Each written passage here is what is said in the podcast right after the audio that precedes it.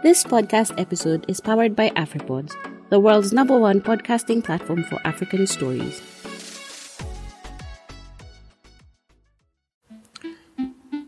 There are pretenders among us, people who have mastered their ability to hide their pain, failures, struggles, and inadequacies in life.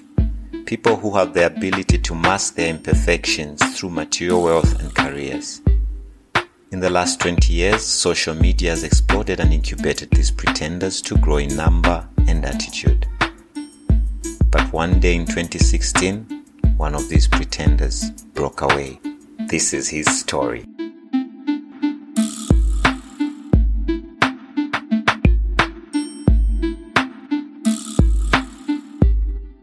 Hi and welcome to the show. My name is Jay and this is the Pretender Podcast. Thanks for tuning in to listen to the latest episode of the Pretender Podcast on the AfriPods network right here in Africa. You can also listen to this podcast on Apple Podcasts or iTunes, Spotify, Google Podcasts or your favorite podcast network of your choice. If you're listening to me for the very first time, I'm a regular guy podcasting from Southern Africa and sharing my real life experiences with other regular people. My life is not perfect and neither is yours. I'm a believer and a Christian and that's what keeps me afloat. This doesn't shield me or give me any immunity from the challenges that life brings about, but I have the greatest treasure in life and that is hope in Christ.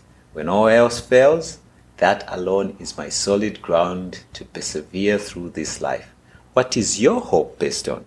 Check out more of my other podcasts and see what I've been through along with some of my guests. Hopefully, you will hear why you shouldn't give up in your life too. Now, in today's show, I talk to a special guest about being yourself, living your life to the fullest, and we also delve into his experience with death as well as mental health. We also get to enjoy more of his trademark daily doses. You don't want to miss this one out. Enjoy. All right, so it has taken us 5.5 months or more actually to do more. This. More than 5 months. We set this up like 5 months ago. Yeah. That's more than 5 months actually. And we're sharing the blame here. Yeah, I think I'll get like 49.9 on the blame. I like that. Awesome. Okay, before we get into it, let me just give a brief intro of you to my listeners and so they can know a bit about you. Obviously, they'll get to know more about you through the conversation, but here goes. So my guest today is someone I met in the line of my work, someone who's really captivated me by their sheer and apologetic approach to being themselves. He's a very intelligent, authentic, and funny person. He's a medical doctor by profession, but ditched that to work in digital health. And by ditching, I mean he's successfully doing what he's doing currently. He's a father, a husband, and really loves to run. He's a team builder, a skill which really comes naturally to him, and we'll get to hear a bit more about that later. And he's actually the originator of the Daily Doses with JK on social media. But to me, he's just another oversharer who I would pay to listen to all day besides myself. Welcome to the show, Joseph. Thanks for really doing this. Thanks a lot, Jacob. It's great. Like you said, oversharer. Like always sharing. So before we even get into it, the other day I was having a conversation with somebody. And you know in Livingstone, there's Foz FM. It's a radio station. Yeah. It's on Mosotonia Building. Yeah. And on that building, one of the things that caught my attention was the tagline for Foz FM. And the tagline is, when we know, you will know. So I live my life in a way that when a thought drops into my mind, I don't want to overthink it, over-process it, over-polish it, over-marinate it, over-prepare it. I'm just like, it drops into my mind. You probably find it. And these days I have this habit of it to show up on my WhatsApp status. It will go on the Facebook page. I'll share it on my personal profile on Facebook. Probably it will make it to LinkedIn as well because I'm just like, when I know, you will know. But if I don't make it to tomorrow and I'm planning to drop it tomorrow. Exactly. That's great. You know, I think being an oversharer is a very, at least for me, it feels awkward. I'm always like, oh, did I really need to say that? Like, I've got no boundaries. I know. Just if like I'm saying it. Why would I be like kicking it? So just and then sometimes I see people just like, wow, he just really shared something. I know. Yeah, like, I can relate. I swear, that's me all the time. I'm just like I'm just. Was I supposed to say that? Like, did I cross the line? I'm just like, anyway, I don't live my life in lines. I'm just like, I was just being me. Yeah. Because you never know how much more time you have. There's no gray areas. It's just either or. It's just me. It's just me all the time. Awesome stuff. So one of the things that early before we could even go into any conversation when we met was you are a runner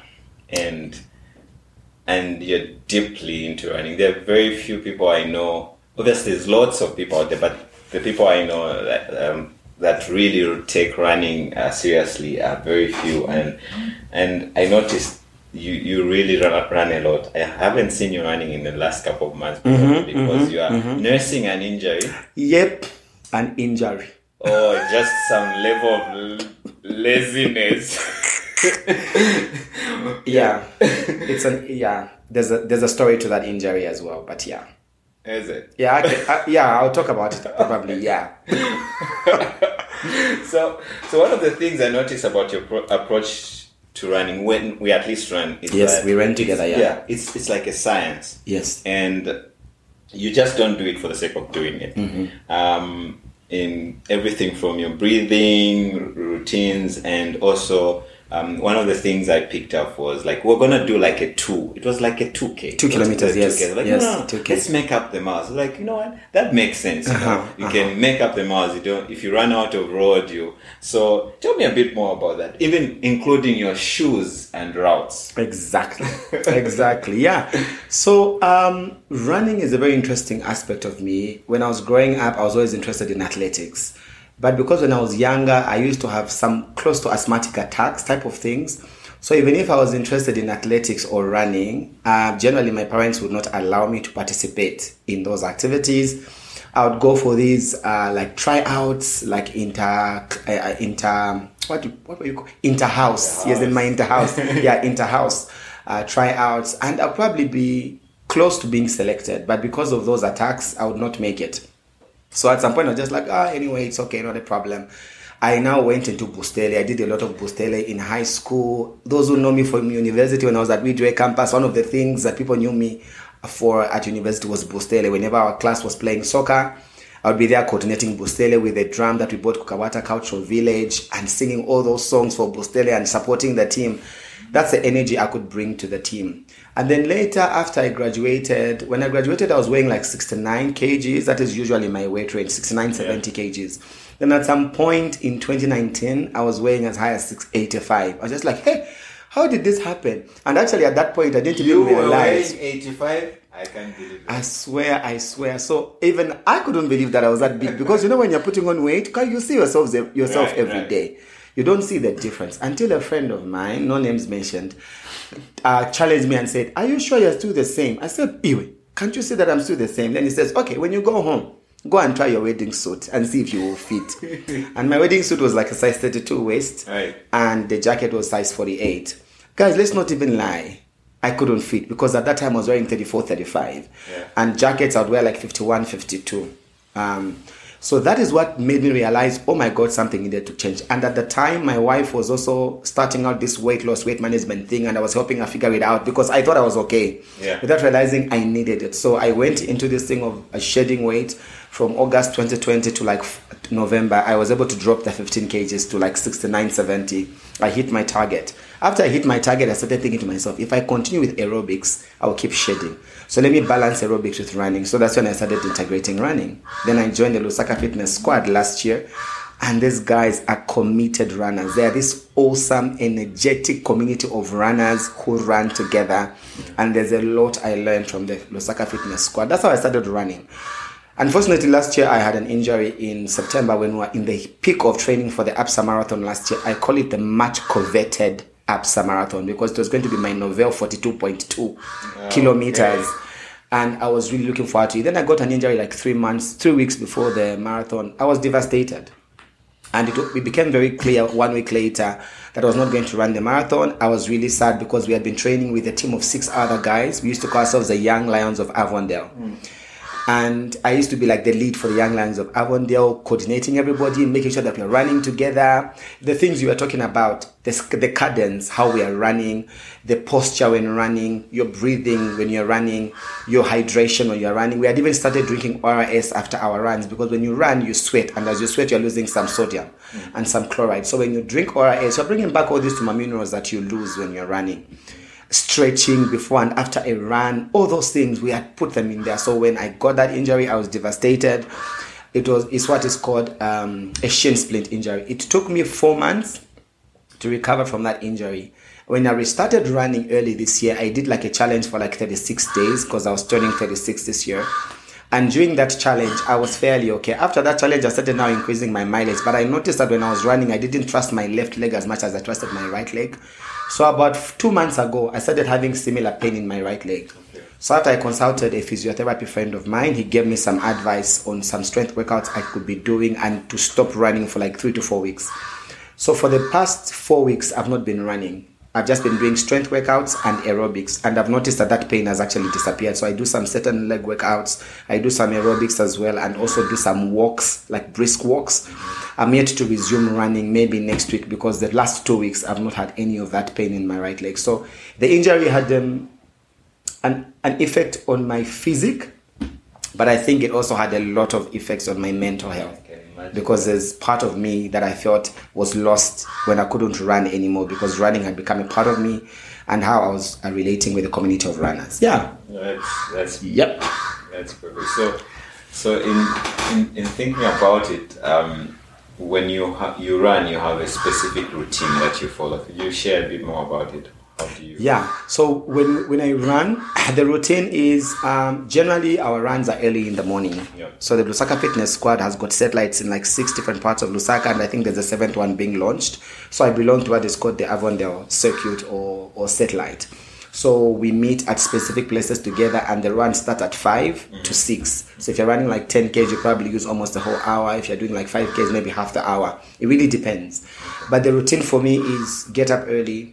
Secondly, I always have some mint sweets with me, because it really helps early in the morning to keep your breath fresh, but also just keeps you going.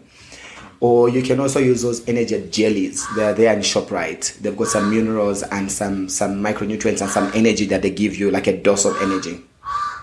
When I get to the running space, make sure that you've got the correct size of shoes. And that's because if you're a regular size 43, for instance, in terms of your office shoes. Yep. If you are running, at the very least, get 44 or 45. Right. Because you need space in the shoe. Because again, when the shoe is too big, it's not good. But at least a size bigger is good for your running. A bit of light stretching before the run and a bit of warm-up before the run. And as you run, you have to be very clear what kind of run it's going to be. Is it going to be like a speed work? Is it going to be like heel repeats?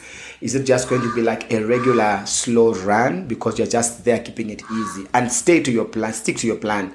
So when you go out there, you find your fellow runners, they're like, today I want to push it.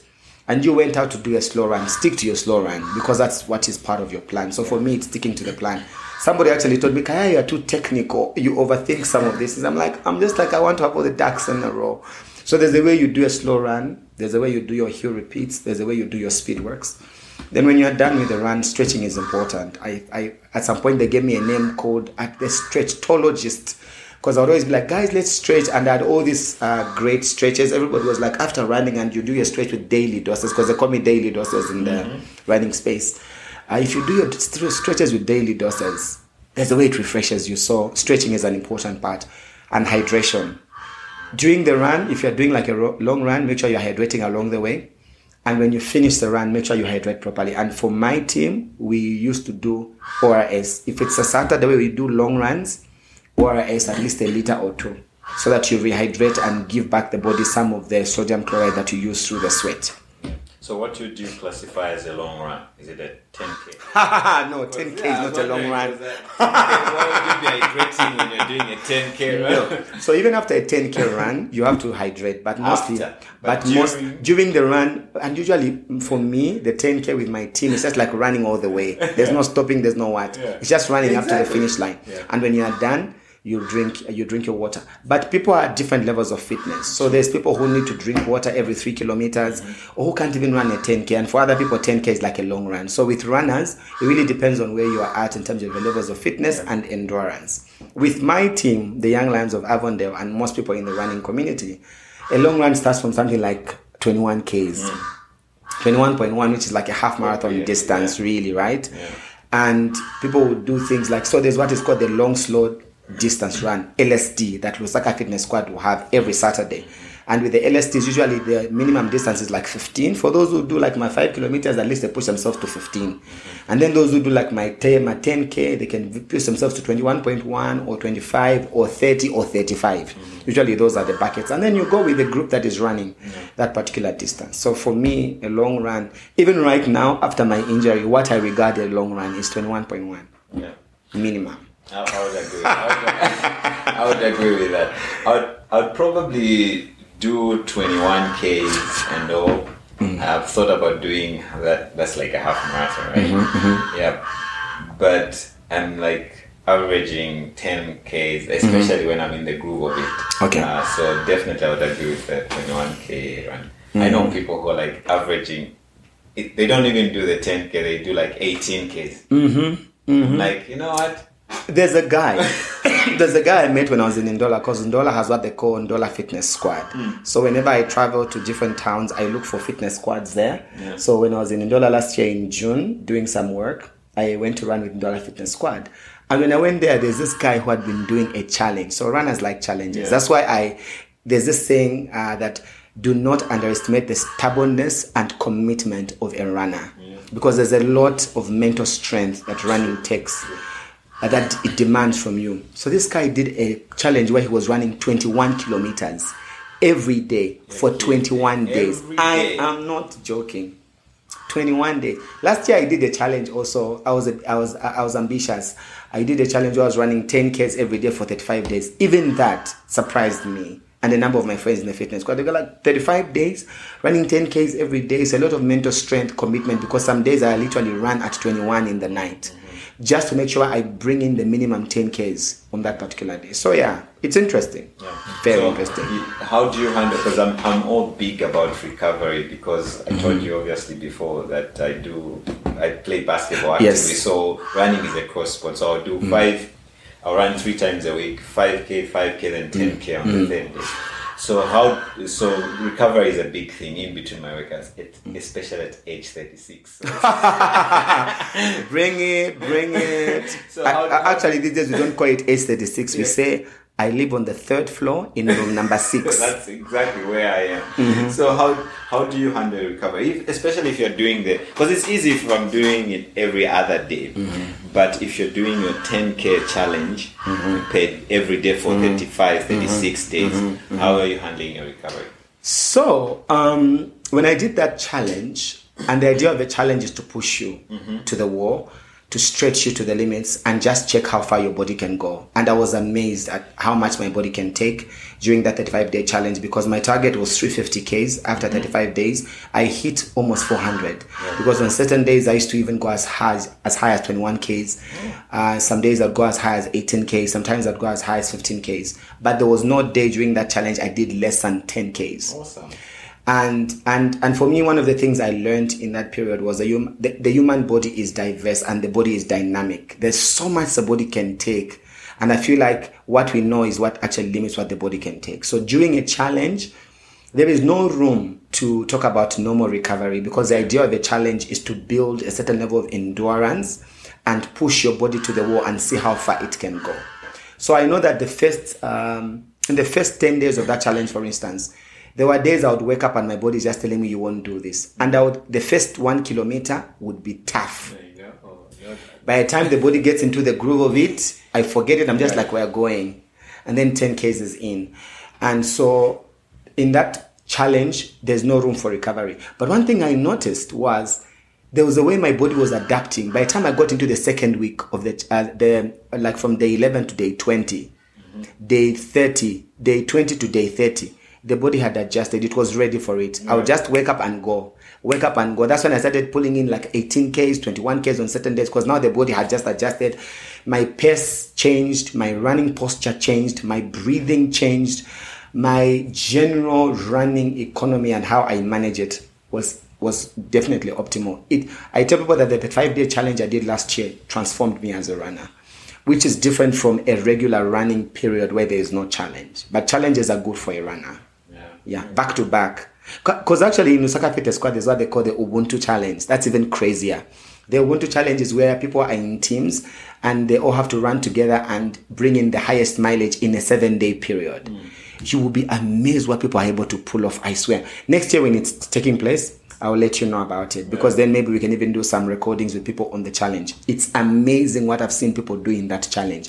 People running as high as 400Ks in 7 days. Today he rakes in 80Ks, tomorrow 78Ks, the other day 70 something. I'm like, which legs are those that you are using? But it's amazing how far a human body can go when you are clear about your goal. Yeah. Good. So on a scale of 1 to 10, rate your competitive juices. My competitive? Juices. How competitive I am. Yeah. Generally in life. So, right now, I'm at a place where I've landed now in level 3 right now. Also in room 6, by the way. Yeah. I've landed at a place where my competitiveness is now focused more on me and the way I was yesterday. I think 3 years ago or thereabout, I was very competitive. By nature, I'm always about, let me do it and do it better. So we are in a training. Am I doing better than the other person? Am I as visible as the other person? Because there's always this thing about visibility in meetings. There's always these things about the value that you bring to a particular sector. So generally very competitive. But I think the last 3 years and a lot of the reflections and lessons I've learned the last 3 years particularly have shifted that paradigm for me. And now I'm always looking like, okay, fine. Yesterday I was able to do this way. Am I doing it better today? And what am I doing tomorrow to do better than I'm doing today? Yeah. I like that, because you've kind of rounded it to you and not focus. Because there's a bit about that in the running space, right? Because if you do check the pace, like, what? I ran 10K and I thought I did really good. And, So if you're settled about your goals, and I like what you said earlier about, if you're set to do your slow run, you do it. Stick to your plan. You stick to your plan, because if you're checking other people's paces and not focus on that, and you've applied it to life, which is great about that. So, yeah, very important, because competitiveness is a big thing in the running community, and you can actually get that subtle vibe. I know. It's never really out there, but it's subtle. It's and for me, it's very sensitive to team dynamics, culture, people's aura, people's energies, their vibe. I pay attention to all those things. You can actually pick it. But I find that, like I said, it's important to stick to your plan and to your goals as a person. Yeah. Good. Which kind of provides a segue into the next bit we want to talk about, because you highlighted a lot of things about yourself, that your values and your goals. So the first time I met you, and I'll go back to this, I was quite in awe of just your unapologetic comfortability with being yourself. I remember that meeting. I know, right? And I was so struck by the way you're so unfiltered. And by unfiltered, I'm not saying you're carelessly saying, but you just unfiltered. You're real. There's, at least for me, and if you're doing a good job of pretending, then you're doing a damn good job, because maybe I should make it to some basic magic. At least for me, it is such a genuineness about what you say, and it won't always sit well with everybody. That's the part about it. You know? I know. But for me, it's positive, and it is very contagious. You walk in a room, the energy will feel it. So, so one thing that stuck with me though is the statement: you only get one shot at this life. Exactly. I have never forgotten that. Yeah. Maybe this is what I'll call the podcast. I've never forgotten that. And you never know what impact you have on others or other people's lives. And mostly we get away without even knowing it. But that for me has an impact, even in the way that I do certain things, because it just a reminder, and I want you to really shed light on it. It's just a reminder that you don't get a do-over. Yeah. Can you elaborate more on that? Yeah, so it's some of the lessons I've learned the last 3 years, really. I think when I turned 34, and I knew that I was going to turn 35 soon, and when I hit 35, I knew that this is it. I'm going to turn 36. I'm just like 4 years away from 40. I feel like there's something about the fourth decade of life in level 3, that if you are a person that is very sensitive and likes the basics of life like me, you get to reflect and introspect.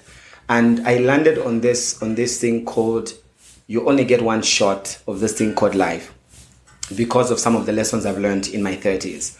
And I tell people that because I find that there's this thing in our generation of saying, like I told you earlier, if something drops in my mind, immediately I drop it on my WhatsApp status, it will make it to my Facebook page, it will make it to LinkedIn, highly likely.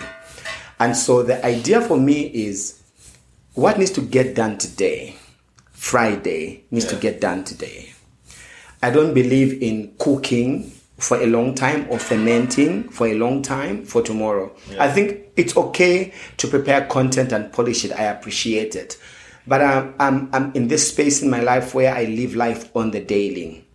And that's where this concept of daily doses comes from. And daily doses is a concept that was born out of a reflection around a talk show that is in the works, which was subsequently dubbed as Day to Day with JK. But one of the options we had to think through was daily doses. And I said, okay, fine, we will get Day to Day with JK as the name of the talk show. But the daily doses is going to be, that's what I'm going to hold on to as my personal culture. Yeah.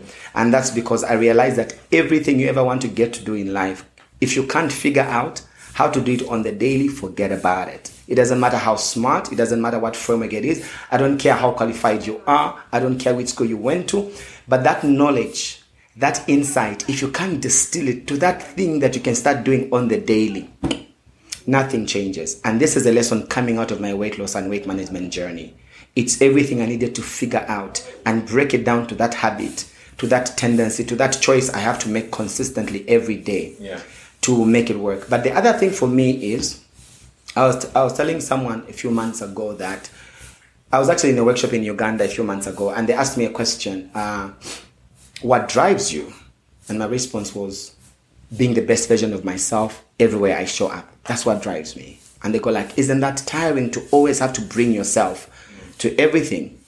I said, ironically, no, because when you operate in your place of excellence, in the truth of your identity and what you carry as purpose and potential, that's the most refreshing thing that anyone can ever do. Because when you operate in your place of purpose and gifting, I swear you can do work for 8 hours. You'll be physically drained, but spiritually and inside you are refreshed and you are like, let me do it again. So I learned that when I show up for anything, it's either I show up 10 out of 10 or I don't show up. Because I'm just like, why give it 9.9? Yeah. And to conclude it all, the other day I was having a conversation around people who like sizing up how they show up depending on the audience. So I'm a Sunday school teacher at church. I get opportunities to speak to people one-on-one because I talk too much. I'm an oversharer. I always find myself in places where people come around me and they require some form of mentorship and coaching. And I've been doing that for the longest time, trust me, without charges, without anything. Because for me, when I do that, there's a way I connect with myself, right? And so even in that space, one of the things I've learned is there's a lot of people out there who'll be like, okay, so since I'm dealing with Sunday school children, these are small children, I'm just going to give it 5 out of 10 effort. Mm. But if I'm going to be speaking to this leadership team for the church, I'll give it an 8. If I'm in the conference for bishops, I'm going to give it a 10. I don't believe in that because I believe that the moment you hold back a part of yourself, it is not the other people that you're doing a disservice. No, it is yourself, because it is you that benefits when you show up as your best version, not the other people. So for me, I'm just like every single day I get up, I'm going to be like the sun. My mantra is rise and shine. Whether it's a cloudy day, the sun is up there doing its thing. Whether it's a rainy day, the sun will be up there doing its thing, right? Whether there's clouds and there's rain, it will be up there doing its thing on the daily. Like show up on the daily and do what you're good at on the daily and keep growing and iterating. One shot, guys. Like, there's no part two like a Nigerian movie, season two, like a series. This is the only one that we get. And this could be it. So show up. There's this thing I say, dare to live, dare to be present. But most importantly, dare to be you. Don't leave yourself at the doorstep when you walk into certain rooms just because you think you need to act a certain way to be acceptable. Yeah. That's unfair. That's a great take for sure. and so when we got talking a bit more, I was like, so there's obviously we're different in a way, but there are common attributes that we share. But the one about oversharing is like it's like the ice, it's like the I swear it's in the roof. I'm not the only one who volunteers to do like if we experience I'll be saying it. I'm like so I was like, finally there's someone who makes me feel like I'm an amateur at this stuff. Like, oh my word! And who is the professional? I know. So I automatically I felt comfortable because I sort of get what you go through being that, but I also feel like you understand that. So have you always been an oversharer, if you say? I think I've always been. I'm always this guy that is like, if I know something, I'm always trying to be helpful. So if I know how to do something, I would want to show my friend how to do it if they're struggling. Yeah. If there's a lesson I learned, I'll probably share it. I'm not one that withholds information. I'm not one that would be like, okay, let me keep this one away from this guy. Yeah. No. Yeah. Even in the work environment, if I'm in a meeting, if I have an opinion about something, I feel like I need to share it. I'll lift up my hand and share it. I'm not the type of person that goes like, who is in the room? What are they going to think? Because even this whole thing of what are they going to think about me? I was talking to somebody, like I told you, I talked to a lot of people. Mm-hmm. So somebody was giving me this vibe about, the way people look at me, the way they think about me. I'm like, okay, let's talk about them looking at you. So they look at you a certain way. So what? There was no answer. I said, so you see. Oh, I don't know what they're thinking. I'm like, do you know one truth about life that you need to learn and be comfortable with? That is that you will never know ever in this life or the next what another person thinks about you. You will never fully know because people find ways of filtering how they express, how they see you. But the only person you will ever really know how they think about you is yourself. That's number one. Number two, how you see yourself, how you view yourself, how you value yourself, how you position yourself is how people are going to see you as well. So I told this guy, I said, you know what? For me, it's just about when I show up, I just show up. Like, just show up. I don't feel like I need to show up and leave a certain part of myself at home. No. I show up. Any place you go to, they'll be like, if you talk to people in different places, they'll just be like, they can relate with certain attributes about me because there's no way I'm going to be different in the work environment or in the church environment or at home or in my friend circles or in a workshop or in the field out there. There's a lot of commonalities there because one of the things I'm very intentional about these days, and I tell everybody, and that's one thing that drives me, don't leave yourself at the doorstep. Just show up as yourself and bring in yourself. So oversharing has always been a part of me. I'm always like, whatever I learn, I throw it there on LinkedIn. These days, guys, there's LinkedIn, Facebook, and sometimes I go on TikTok, sometimes on Instagram, but mostly it's my WhatsApp status. Mm-hmm. I throw it there and I put it out there. So I even get questions like, so do you plan this post? I'm like, I don't. I've tried to think about how to plan them. But these are things that just happen on the fly. Yesterday, I posted something in the evening, and it was because of a conversation I was having with somebody. I even told them, I was like, thank you for inspiring my next post on WhatsApp. Check my WhatsApp status in the next 5 minutes. And my Facebook page, it will be there. And if it was there, and I even threw it on LinkedIn. So yeah, I've always been and I think, I don't know whether it's getting worse, but it keeps getting better and crisp. Yeah. I like that. It keeps getting better. Because the content is also maturing, I guess. Yeah. For sure. Content is maturing. I guess I have to ask this question because I was going to ask about your wife. Mm-hmm. You know who's not a fan of my oversharing? Mm-hmm. It's your wife.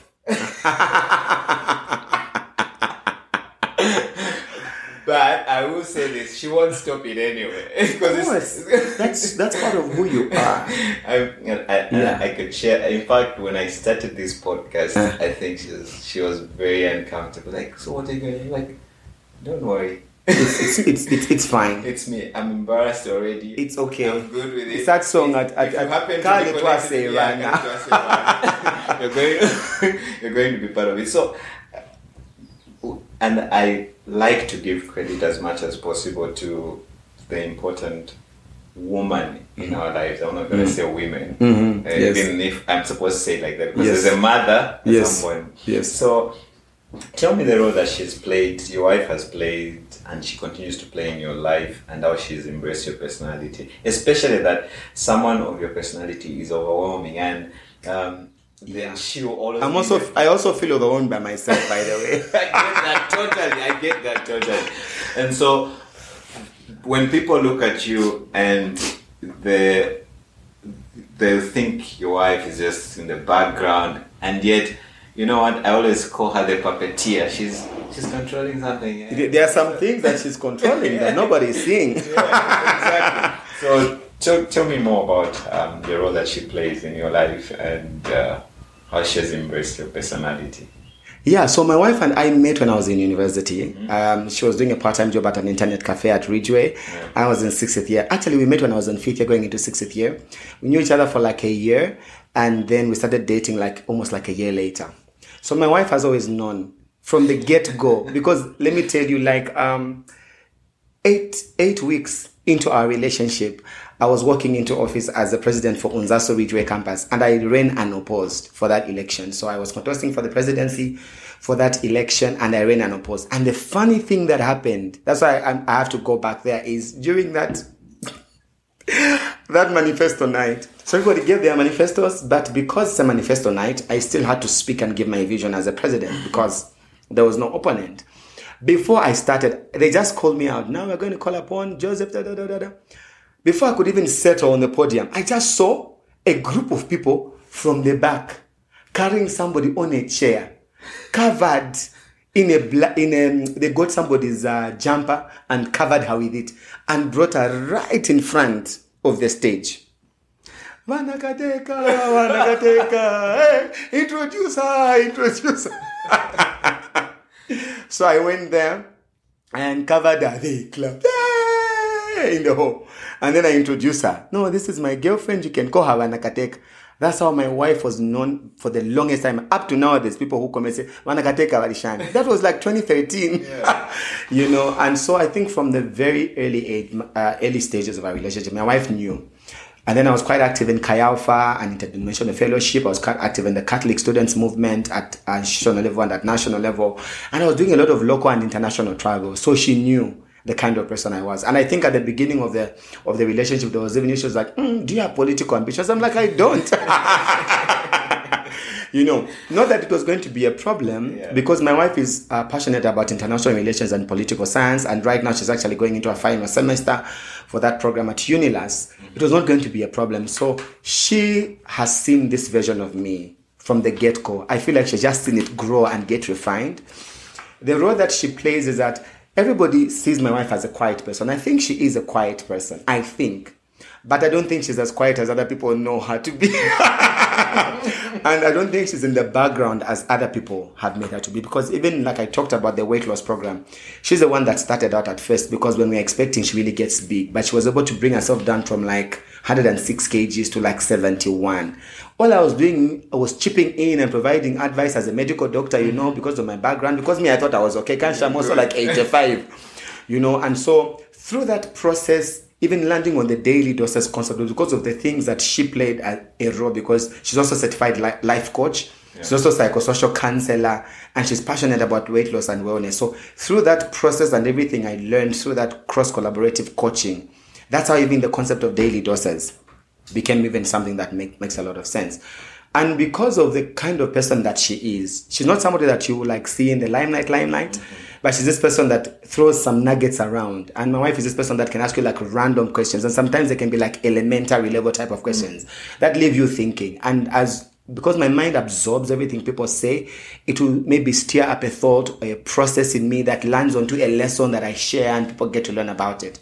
So she's been this background person that plays this puppeteer role and keep steering me on. Because even with the Daily Doses bit, even for me to manage my weight, even for me to be the runner that I am, she's the critical part of the kind of food that I eat and how those meals are made to be healthy meals, yeah. right? And so even as part of that conversation, there's now this thing where we do this weight loss coaching for people together, and we're about to relaunch another model of weight loss coaching for people in the next month or so because of how we sort of collaborate.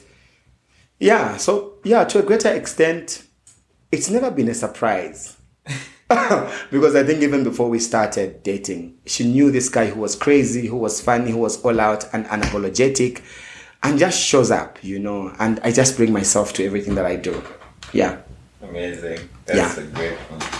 So we're going to go into something a bit more heavy, okay, so to speak. Not a problem.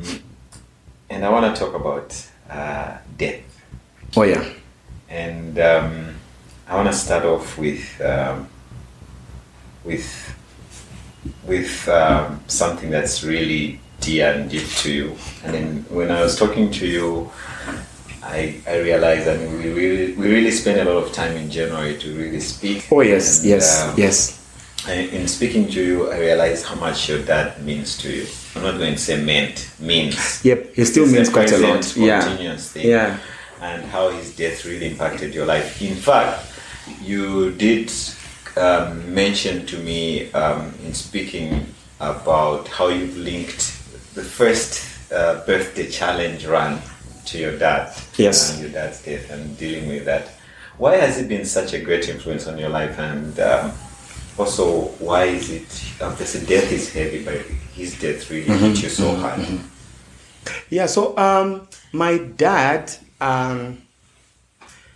when growing up, because I grew up in Mumbwa, and my father used to work for Barclays Bank back in the day before they disappeared and reappeared as Absa, or reappeared as Barclays and became Absa. Yeah. But I used to work for Barclays for the longest time. But one of the things I picked very early about my father was that he was a leader. My father was a leader. Throw him anywhere, he will thrive as a leader. And you'd find that in almost all executives my father served, he most likely was chairperson. If he served in any other position, maybe secretary general. But I never heard of a place where my father was like a treasurer or like a committee member. He was either the secretary, but highly likely a chairperson. And even at the point of death, because he died in 2019 in Livingstone, at the time he was what they call the coordinator of the parish at Our Lady of Angels Parish in Livingstone. When you're driving into Livingstone, there's that Catholic church here. That's where my parents were congregating. So one of the things that struck me about my parents, my father and my mother, to get both of them, they are natural leaders. Like when they show up in an environment and something needs to get done, there's no waiting to say, okay, let them ask us. They just jump on it. And that's me. Yep. When I jump into an environment and I feel like, oh, that needs to be done, I jump on it. I don't wait. I don't wait to be pointed to things. And that's because my parents taught me one thing very early, both my parents, my mother and my father. And I'll talk about both of them because I find that as I celebrate the life of my father, I also need to continue celebrating the life of my mother that I still have right now. Because there's always this temptation to always celebrate and reflect and cry about this parent who is lost and forget the one that you still have that you can still go and have conversations about and have conversations with. So my parents taught me one thing very early. They would say this thing, I'll say it in Nyanja, then I'll interpret it. They would say, Nchito, yozinyamukira weka ukaiona, ipepuka, but Nchito yostokuduma, ibava oloidema. So in essence, what they were teaching us was be proactive. If you see there's something that needs to get done in an environment that you walk into, before you are asked to do it, since you've already seen it, there should be something God has placed in you that has the ability to fix what you have seen up to a certain extent with due respect to other people in the room, as opposed to waiting until somebody says, oh, Jacob, do you want to help us do that? That's like somebody's commanding you. But if there's something new that sees that something is wrong, there's probably something new that has the capacity to fix it. That's one thing I learned. And that's something I saw my parents doing consistently throughout my life. The reason my father's death hit me really hard is because when I grow older, I said, like I said, I like oversharing. I started doing this thing of calling for meetings in the house. Shall I confess? So I remember one of the first meetings I called was in 2007. I was in university at the time. And I noticed that because I was born and bred Catholic. In May, it's called the month of the Rosary. So it's the month of Mary. You're praying the Rosary. together. When 1st June comes, we are not praying together anymore. October is the month of the Rosary, and we start praying together the Rosary the whole month of October. 1st November comes and we don't pray together. I also have all those things at the back of my mind. So when I went to university, I felt like, okay, now I'm a bit grown up, like close to adulthood. Let's talk about it. So that time, my father was working in Ndola, and the family house was still in Mumbwa. So I called my father one of those days. I was doing like a 3 days retreat for being spiritual and prayerful. On day 2, it was upon my heart. I said, I think we need to start praying as a family. So I called my father. I said, I feel like we need to start praying together as a family. So I'm calling to get permission to have a meeting today with the family so that we start praying. What I've put on the agenda for the prayers is A, B, C, D. And that was on my birthday in 2007. I think I was turning like 20. And that's how my father gave me the permission. And that evening, I called everybody together, my mother, my younger siblings, and other people that we used to stay with together into a meeting. And I told them, starting today, we're going to start praying. And I think for that duration of that vacation, I was leading the prayers. And that's how we started praying at my father's house in 2007. One of the many meetings I used to sort of champion. And because of being the bold person that doesn't get scared to speak out, and I don't like leaving myself at the doorstep, my father and I started getting closer in my adult life, because then my father and I could actually talk to the point where I would actually be, if I don't like something that my father is doing, or I'm not happy with the course we are taking in terms of a direction, I would call him, would sit. If I'm in Livingstone for work, at the time I was in Livingstone, I would visit them and have an open conversation with them about it. And my father would do the same for me. And because of those conversations, there's a lot I got to learn from my father, because it was no longer just a traditional father-son relationship. He became like my friend. And so even these days, the moments I miss, it's those moments where I clinch a deal for team building, I would probably have picked up the phone and say, it's the Kono Wanzat, not him who never did consultancies. As we are doing consultancies in the corporate space, check me out. It had gotten to that level of friendship, because even on the day of my wedding, I remember walking up to him after coming out of the church, and I'm like, my own a ring. Not you people were having rings from like in the 80s. This is like a new ring from 2015. Like, is it registering that I'm a married man? That kind of conversation. And we laugh about it. He even talked about it in his speech at our reception. So my father and I had become like these friends. My mother is also like a friend. We talk quite a lot with my mother as well, because we've also had to deal with a lot the last 5 years since my father died and all that. But because I'm always this guy that is an oversharer, who wants to have those conversations nobody wants to have in the family, who is always calling for meetings to talk about stuff and getting things done, it made me very close to my parents. And so my father's death hit me, because it happened at the time when I least expected it. That was his first and only admission since my father was born. So even when he was sick, because I'm a medical doctor by training, when I got to Livingstone that Wednesday evening, he was in Batoka ward. I could clearly see, things are not looking too good. Thursday morning when I went to see him, I could see that here we are going south. And I talked to my mother about it. I talked to my older brother about it. And I called my young brothers who were in Lusaka at the time. I said, guys, you need to come to Livingstone and see your father and say your goodbyes. I'm not the bearer of bad news, but where we are at, if our father comes back, it will be by a miracle. But it's at the place where we need just to come and make peace. Talk to your father. He's able to hear you. Say your sorries. Say your thank yous. Give your tributes to him so he goes knowing that we are going to be fine. Reassure him that you have it all together. Because as a father, he's concerned about our well-being if he does die. But he needs to know that even mom is going to be looked after. That should be good. And that's one of the things I told my father when he was sick in hospital, when I had my own one-on-one with him. I said, he couldn't talk back because he was in coma, but you could see him shedding tears when I was talking to him. So he was like, I want you to know that you raised a good son. I'm not saying you raised a perfect son, but you raised a good son. And because you raised a good son, I can't speak for anybody else but myself.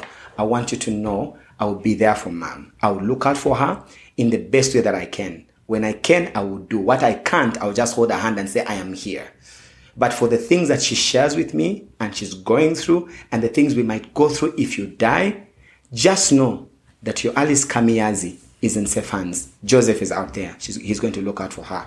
And even during my tribute, because we had two masses, one in Livingstone and one in Mumbwa. Yeah. In my tributes, I ended both of my tributes with a statement, looking at my mother in the eye, and I broke down in the moment and I told her, I want you to know that I am here, that I will look out for you. I'm going to be present in the best way that I know how to be present as your son. Even when we did his memorial last year and we did the unveiling of the tombstone, at the end of my tribute, I looked at my mother in the eye and told her again, I said, Mom, I want you to know that the promise I made to Dad and the promise I made to you when he died, is still valid. I'm still here. I'm going to be here, and I'll do the best that I can to work with you.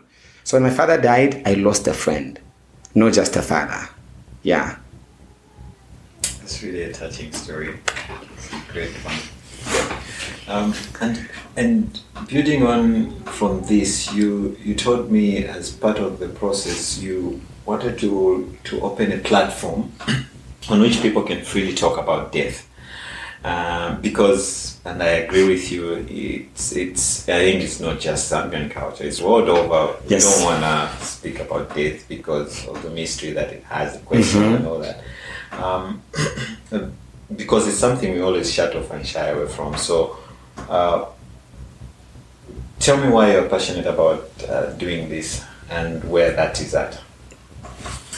The reason why I'm passionate about doing this is because one of the things I've learned after my father's death is the same thing that you've said. People don't want to talk about it. And it's not just a Zambian thing, but I think it's worse in our settings. And I've done a lot of research and tried to read some articles online. One of the things I've learned is people don't want to talk about grief. And I've talked to people in the church. I've talked to people in family. I've talked to people in just generally in life. You find that when you talk about issues to do with grief, and the loss of a loved one, people just want to end the conversation like right now. But all of us are carrying the pain of the loss of a loved one. And one of the TED Talks I listened to about grief, because I've been trying to listen to a lot of content about it, this lady was sharing her experience of losing a husband. She was talking about one of the hardest things to go through in life is to lose a spouse, because in the whole wide world, that's a person that knows you at your highs and your lows.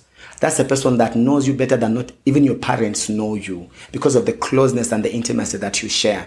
And when you talk about intimacy, it's not just about physical intimacy. It's just the fact that this is a person that you can be vulnerable to, and they see you in and out, and they still stay with you. Right. And when you lose that person, it's like you lose a part of yourself. It's like a part of your soul goes with them. And now she was saying that one of the lessons she has learned, which makes a lot of sense, is that a lot of people talk about, you know, don't worry, time heals all wounds.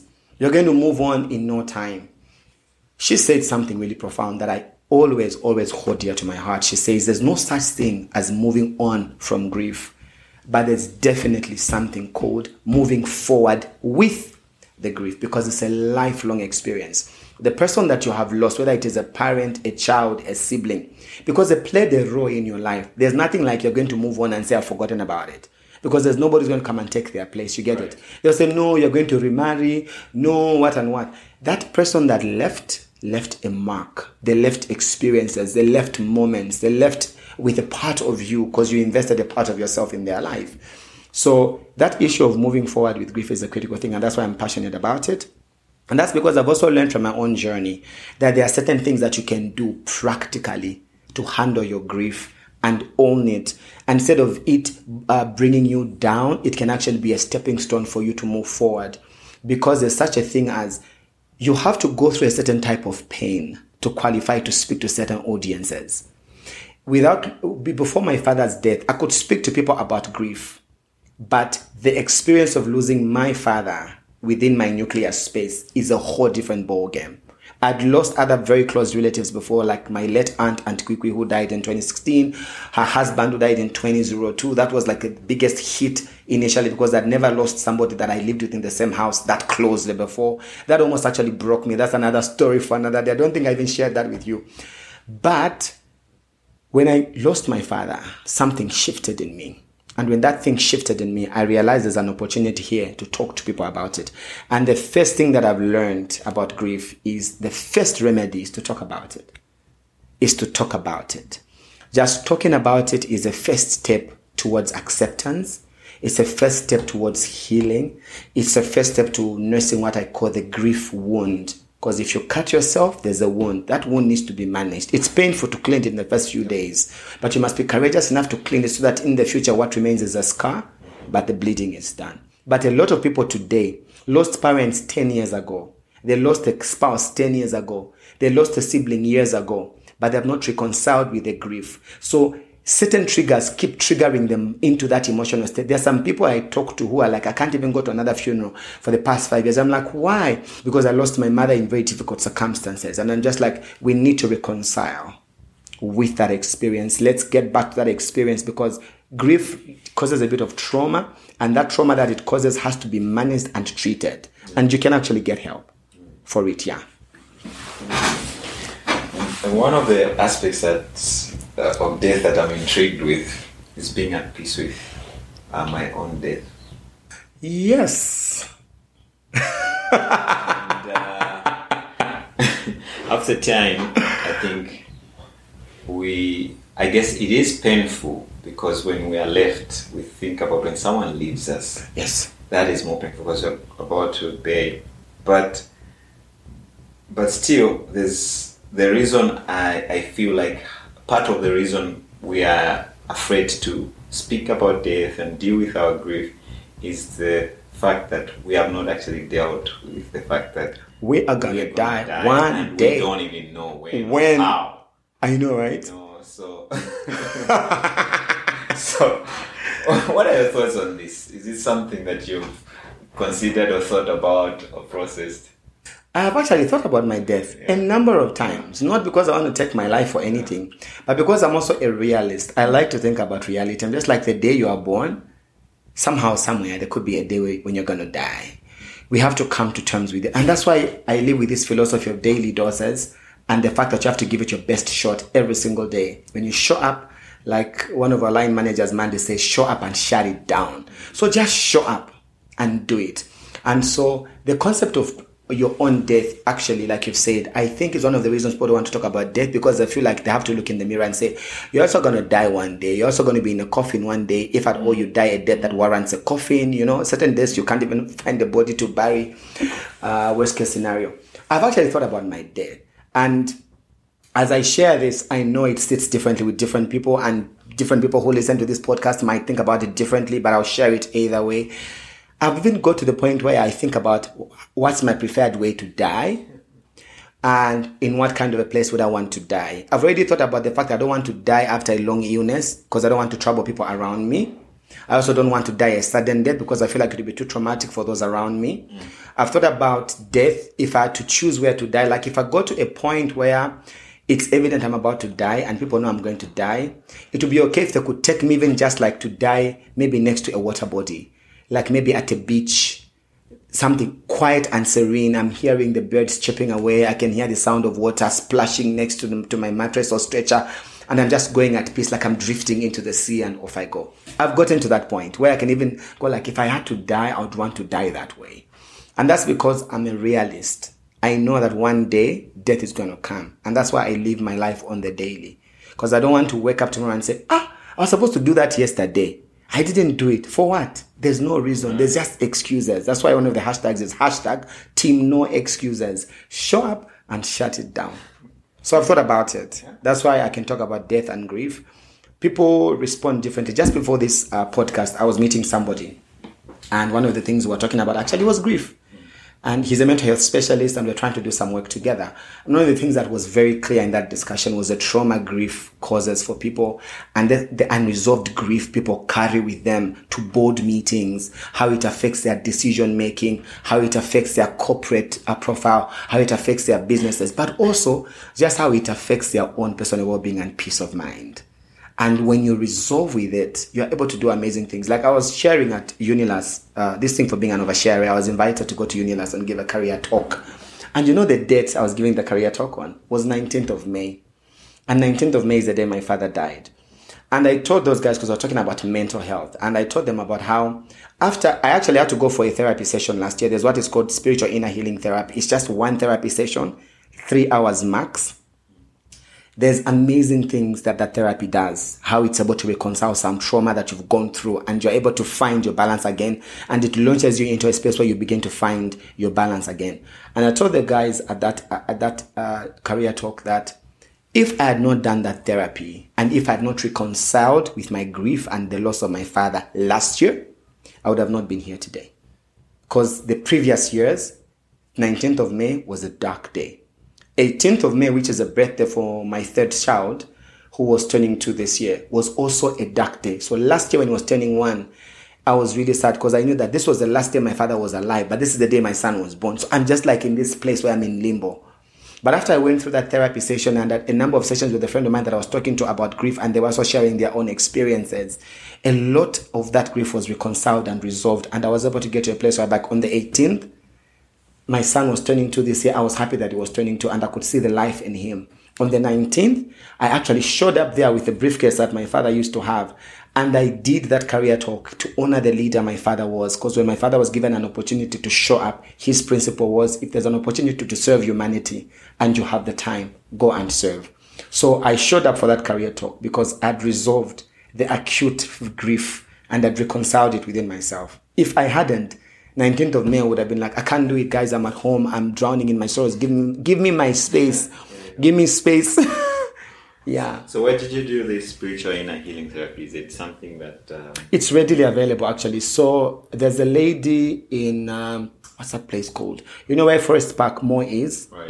Is it Roma Park? Along that Zambezi Road. Yeah. Just before the mall, you turn to your left. There's a tarred road there. And then when you turn at that tarred road, the first turn to your left, on the left, there's a place there where they do spiritual inner healing therapy. The link in the show notes. I'll definitely share the link because I'll share the link and the contact details for the therapist. I'm actually also in training to become a therapist for being an oversharer and trying to help people. Perfect. So my take with being at peace with my own death is it gives me something to look for. Every morning I wake up, I'm excited because... I understand that I do not control my own life. I mean, the decisions that I have to make, but today could be my last. So if I get the next day, I am excited because I know. And it gives me a different view to life. So I enjoy life every moment. The other thing that helps me like to deal with the aspect of death is just not caring about the unnecessary stuff because I have processed that. You know what? Any day I could go. So why would I waste time on unhealthy competition, comparison, or being envious or angry about what others are doing and that sort of thing, and just wasting time. Yeah. You do still waste time, of course. But And then the part that I feel is I have no control over how, where, and when I go. But the part that I don't really stress that much. I haven't thought about it. I have thought, but like I have no specific where I want to go, and I go. I think I look forward to the after, not the process of things. You know, like the hope, it's pain is when you stop breathing. So it's like, what's next? I'm just like, But what's next? I think I'm at peace with that completely. What I honestly struggle, I've not come at peace with. I mean, the process of is, I think everybody will be fine when I go. But when I think of my kids and their age. That's a bit. That's rough. Like and God gives grace. Let's not. He does. Let's not overthink this. God gives grace to children and people and different when they go through. But I just when I start thinking about it, like the questions and all that stuff, I'm like, you know what? Pause. So that's my take on being at peace with my death. Yep. I remember you shared a story where you set up a show with people sharing their life. And several guests came and they shared the experience with death and grieving a loved one. Would you care to reshare that story? So actually that episode might actually come through because it's part of that talk show. I got 4 members of the panel to agree to share their experiences. It was not easy to come up with that panel. I reached out to more than 4. I think the 4 were the courageous ones. So there were 2 ladies on the panel and 2 gentlemen on the panel. We had 3 camera people supporting us. And so one lady had lost a mother. She's a workmate at PATH, but we also worked together at another project before PATH. And she was willing to talk about the experience of losing a mother. And I knew the story because I'd been with her when the mother was ill. We had very candid conversations, being oversharers, of course. And then the other lady was another workmate at PATH. She had lost a daughter earlier. And then the other one is a colleague from medical school. He was like my business partner. We had like this business of painting rooms at school when I was in school as a way of fundraising. He had lost his mother whilst in medical school. Then another colleague of mine, he's a friend. He's an HR specialist, very smart guy, had also lost his father. And these guys were courageous enough to agree to sit on the panel. And even before that panel discussion for that show, for that episode, I remember we had like a debrief session. When everybody was in, everything was set up and everything before we went to sit, because we shot it at a friend's house, a workmate's house. One of the panel members, she offered her house. So we sat like outside. We just made it really relaxed. Sitting outside on chairs, on the garden chairs, on the grass, under a tree, in the shade of the tree. And of course, we were in a certain color theme in black and gray. That was the color theme that was advised by our closet person. And so when the discussions, before we started the discussion at the debrief, and I said, guys, this is really intense, even for me, because that was last year. My father had already died. I was like, this is intense even for me, the host. But I just want us to know that when things get intense on set and you break down, we'll respect that moment, pause, give you your moment, and then we'll only proceed when you're ready to continue. But we will not stop the cameras. You will tell us after the set if you want us to edit that out or you want it to be part of it. And the discussion started, and we went through the discussion. I think you could see it was different from the other ones I had hosted, very different. And it was very emotional for me as well. And half the time I was talking to myself and telling myself, Joe, keep yourself together. You are the host. You can't just break down anyhow, because countless moments I felt like breaking down as well, but I had to keep talking to myself to keep it all together for the sake of anchoring that episode. But one of the things I noticed also was the camera people were also taking turns to disappear, to go on the other side of the house, without realizing that they were actually having their own moments of breaking down and processing their own grief from their own personal stories.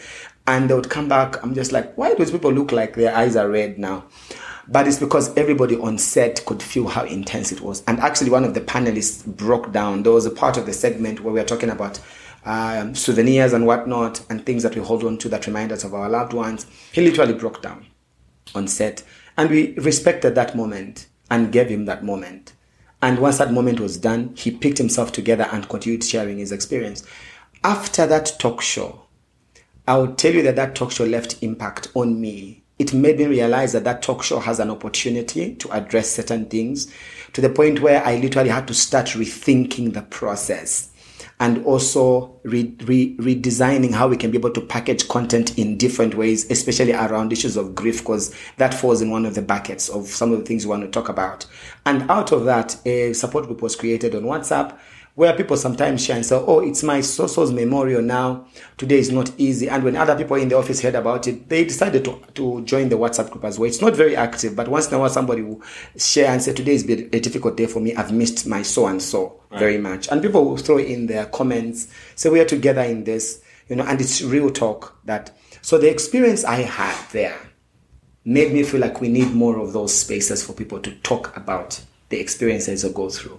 And it's amazing what that show did, because everybody on the panel said it felt like therapy. Yeah. It felt like a support group. They felt that they were in a place where they were safe to talk about grief. They were no longer in a space where people were telling them, because what was common was for the guys on the panel, everybody had an experience of somebody telling them to be strong. You are a man, be strong. Actually, one of the panelists told us how he discovered his father was dead somewhere in Chibombo on his way to Mansa. So imagine you have to drive all the way from Chibombo to Mansa, and the first thing somebody tells you is you have to be strong. Your father has died, but you have to be strong now. You're a man now. And those are things I also heard when my father died. You're a man now. Be strong for your mother and your brothers. Keep it all together. Give your father a befitting burial. And I'm just like, oh, okay. So at what point am I supposed to grieve and cry and break down if all this is supposed to be all academic and logistical? So, yeah. But for me, that was one of the most life-changing shoots I've ever done. And I found it to be therapeutic as well, personally, because I could connect to the discussions that we had. Yeah.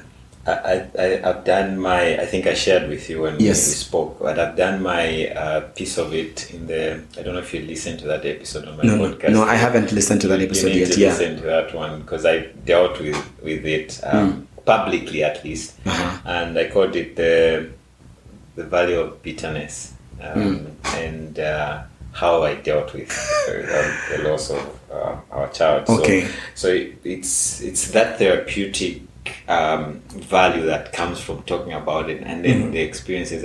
But those comments that people make when death happens, sometimes it's just, I always say, I was like, shut up, keep quiet, and see the person. You don't have to say anything, but they're like, yeah, you're still young. Right, that's what's that supposed to change? All right. Yeah, it's crazy, but it's real. I know. People are going through that stuff.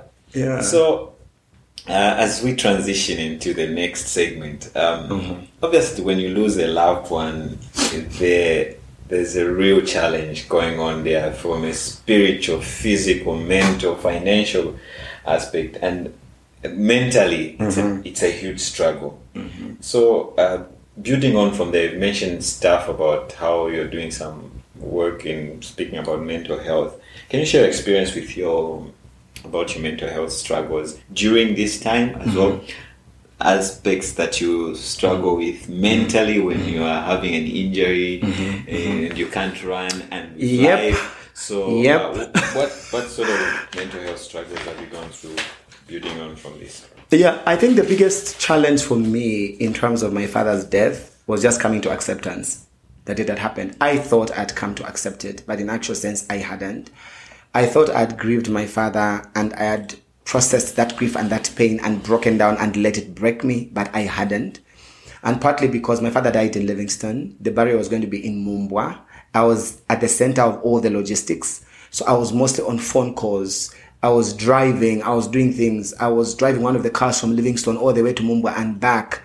Immediately after his death, I was appointed as one of the administrators. So now there's a lot of paperwork to go through, reviewing this, reviewing that, making sure everything is in order and everything else. And immediately after that, at my previous project, I was given an opportunity. I was appointed and promoted to a position of an acting technical director, an opportunity I almost turned down. But because I had a very logical boss who is very objective, she gave me time to think through it.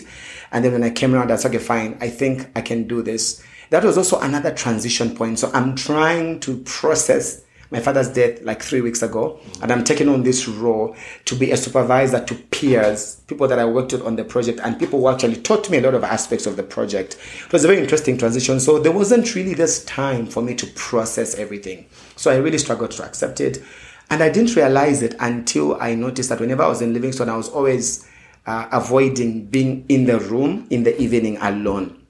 I was always looking for places to go and chill. You get it? Because when my parents were still in Livingstone, whenever I would be in Livingstone, they would come and pick me up, or I would go to the house, have dinner with them, and my father would drop me off. So my evenings were always with family. But subconsciously, because there was that void that needed to be dealt with, I would find myself, let's go for a meal, let's go for a drink, let's go this side with friends. Just because I was subconsciously trying to avoid it. Last year, that's when it hit me that actually, this is me trying to avoid this. So now I learned to process it and to walk the painful road of being in the room and let the knowledge that my father had died sink in and settle, but also process all the experiences. Because there was a time I'd get to Livingstone up to last year. When I reached the tank there, it becomes the saddest town for me. So I'm looking for every next opportunity to just forget about it, you know. But after I did my conversations with my friend and the therapy, I go to Livingstone now, and it's this bright place. It's this opportunity. It's a place where I see life and I see opportunities. It wasn't that for the last 3 years. So I really struggled to accept my father's death. I really struggled to come to terms with the fact that he was no more, because I had not really processed it and I had not really come to terms with it.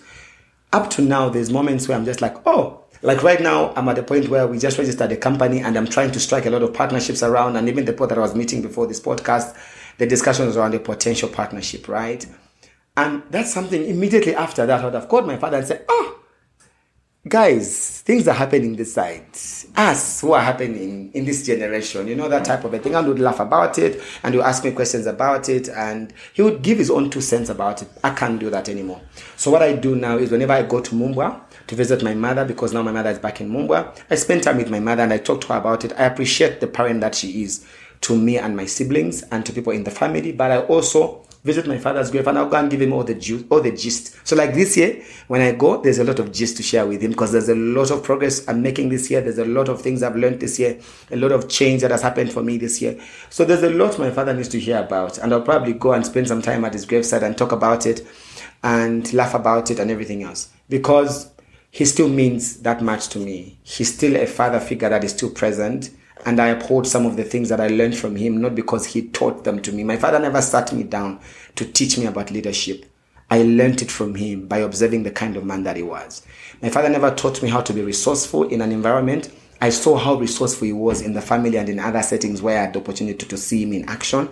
And I learned that being resourceful is important. My father never sat me down to tell me about being welcoming and being helpful even to strangers. But I saw that in my parents, that these people are resourceful and helpful even to strangers, and they are willing to go an extra mile to be helpful. My father and my mother never sat me down to tell me about the importance of family and being there for family and supporting family beyond your nuclear family. But I saw it in real life, in real time, in our home when I was growing up. So for me, those are the struggles, really. It's mostly accepting. And there's moments where I feel like I would have picked up the phone and called him. And I only came to terms with deleting his number last year after I did that therapy, because I was just like, if I delete this number, it's like I've let go. One of the things that I also do is I got a briefcase as a souvenir from my father after my father's death. And that briefcase, I carry it to every important and international meeting. So every international trip I've taken since my father died, I've gone with the briefcase. Recently, I was in SA, passing through Oratambo. They literally called me, the security guys. What are you carrying in that briefcase? Are they dollars? I said, let's open it. And they found my laptop, my power bank, my book, and my other two my things. They said, oh, it's just a laptop. I was like, I told you. It's just a laptop. Why are you carrying this briefcase? I'm like, it was my late father's briefcase. It's a legacy. I'm taking the name to SA. So I carry it to every important meeting and every international trip. And that's because it's a reminder for me of the integrity he stood for, the exceptional leadership guys that he stood for. I can talk about it the whole day, how resourceful he was, how proactive he was, and how helpful he was to the family. He was like a family man. He was a pillar. He was there for the family, and he was bringing people together. And that's me, really. Yeah. Amazing. So, obviously, you're a person of faith. And, yes. We've had conversations about this. And as a man as well, it's a sensitive topic in the church. Mm-hmm. Mental struggles and mental health issues are seldomly talked about. Mm-hmm. Some places it's even a no-go area. Yes. But the reality is it does not discriminate. It doesn't. Tell me how you've kind of balanced how you're leaning into your faith and being able to practically deal with your mental health struggles. And I ask this of all my guests because it's a challenge that I've personally had. So how do you balance that? Because there's your faith. And the reality is the basis of our faith is that we put our hope in Christ, Jesus, because he's not saying we won't go through these struggles. He's saying we will, but we can trust him. But at the same time, there's a practical aspect of dealing with it. With the struggles, exactly. Yeah, so interesting that we were having a similar conversation just before this podcast where I went. And the example in the Bible that we looked at, and my colleague shared it, and it's something our bishop was preaching 2 weeks ago in church. The example of Lazarus. When Lazarus died, when Jesus went to call him out, he showed up at the opening of the tomb. But Jesus actually calls out to people to unwrap him so that he can be free. So he had already been resurrected. The miracle of resurrection had already happened, right? But he needed people to unwrap him from the clothes of the dead.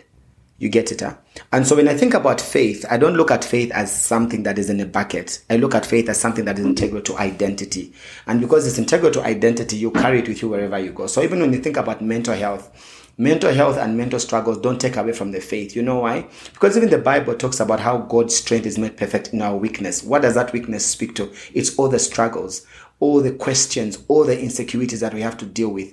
And when we come before God, there is this notion in the church where people feel like you need to come with a perceived perfection before God. I beg, which Bible are you reading?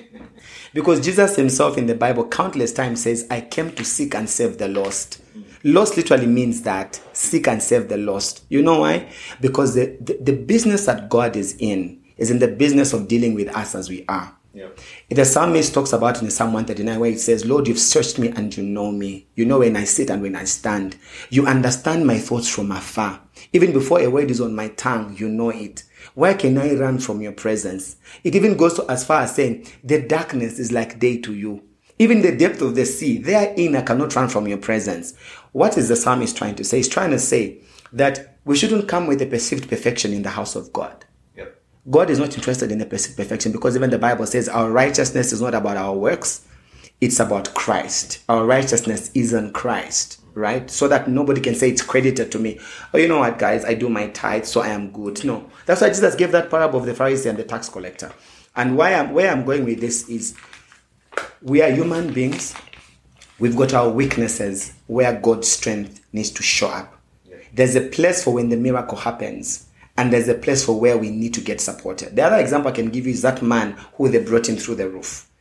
People had to carry him to that place and fight their way to bring him to Jesus, because there was a practical aspect that needed to be met for that man to make it to where Jesus was. So there's a place for faith to believe in God and trust in what God is able to do. But even God himself is a practical God who expects us to do certain things to tap into that miracle. Look at the story of Moses and the Israelites. They get to the Red Sea. Pharaoh is behind them, chasing them, and they are panicking and say, "Oh, Moses, so you brought us to die here." And God tells Moses, "Why are you crying to me? Move forward." And as they move forward, he tells them, "Stretch your staff." They had to move forward. They had to stretch the staff for the waters to part. God could have done it on his own, but there's a place where the humanity needs to acknowledge vulnerability. And in acknowledging vulnerability doesn't mean that you end at prayer. And this problem also comes with grief. I've talked to a number of people. I once posted on the group, on my WhatsApp status, and asked about grief. And the answers I was being given were things like, "Trust in God, you will see them again." I'm like, I love all that, but I'm a practical Christian. Nobody wants to hear that you're going to see them again when they've lost a loved one. When you lost a loved one, you want to be able to process that moment and begin to move on with that moment. You don't have to come and shut me up. I've heard people say, "Don't cry like you're an unbeliever." I said, which Bible is this one that you are reading? You know why? Because we are emotional beings created by God. We have to acknowledge that aspect as well. So faith doesn't take away from mental health issues. And we need to talk about them. There's this perceived perfection people would want to throw around people in the church. I don't subscribe to it. I subscribe to realistic Christianity that allows me to come holistic before God, not leave any part of me on the doorstep. When I show up in church, I show up as Joseph. When I show up in ministry, I show up as Joseph. I bring all of me, my strengths and my weaknesses, my struggles and my strengths, my questions and my answers. I bring them there so that God in himself can work on me at the place of prayer, in submission. Because even prayer itself is not about talking to God. It's about communion and submission. So in essence, there's no split for me. It's all part of the faith. Yes, it should be part of the faith. And practical. Yeah, practical. Well, good news is we are done with the heavy stuff. Okay. And as we are winding up, I want to bring back the focus on you. Yes. Particularly from mental health, but now from how you've transitioned from health into health tech. I would like, by profession, you're a medical doctor, right? A qualified medical doctor. Yes, by the way. Qualified. It's not just a medical doctor. But that's not what you're doing currently. You're not actively practicing for your full-time work. And you've been working in digital health for a while. Talk me through how you made this transition from medicine into technology. Yes, so and why I was just telling someone today actually about my transition, because they asked me a similar question at a meeting I was attending, which is a technology meeting in the health sector. When I completed medical school, I was passionate about emergency medicine, and that's because I'm not built for routine stuff. I learned that very early about me. I'm not built for routine. I'm not built for rhetoric things. I'm not built for figured out things. I thrive in chaos. I thrive in places where you need to figure things out. I thrive in a place where you need to solve problems. I thrive in places where things are unclear. That's me by nature. So emergency room was a place for me. So I worked at Levy for my clinical practice. When I finished my training at Ridgeway, I worked at Levy from 2014. I started working there in September 1st, 2014 actually. And I loved being on call. You know why I loved being on call? Because that's the day Joseph came through.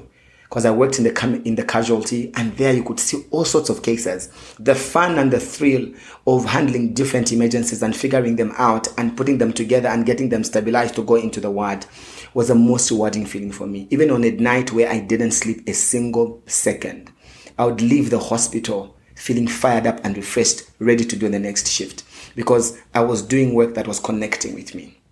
Why am I sharing that?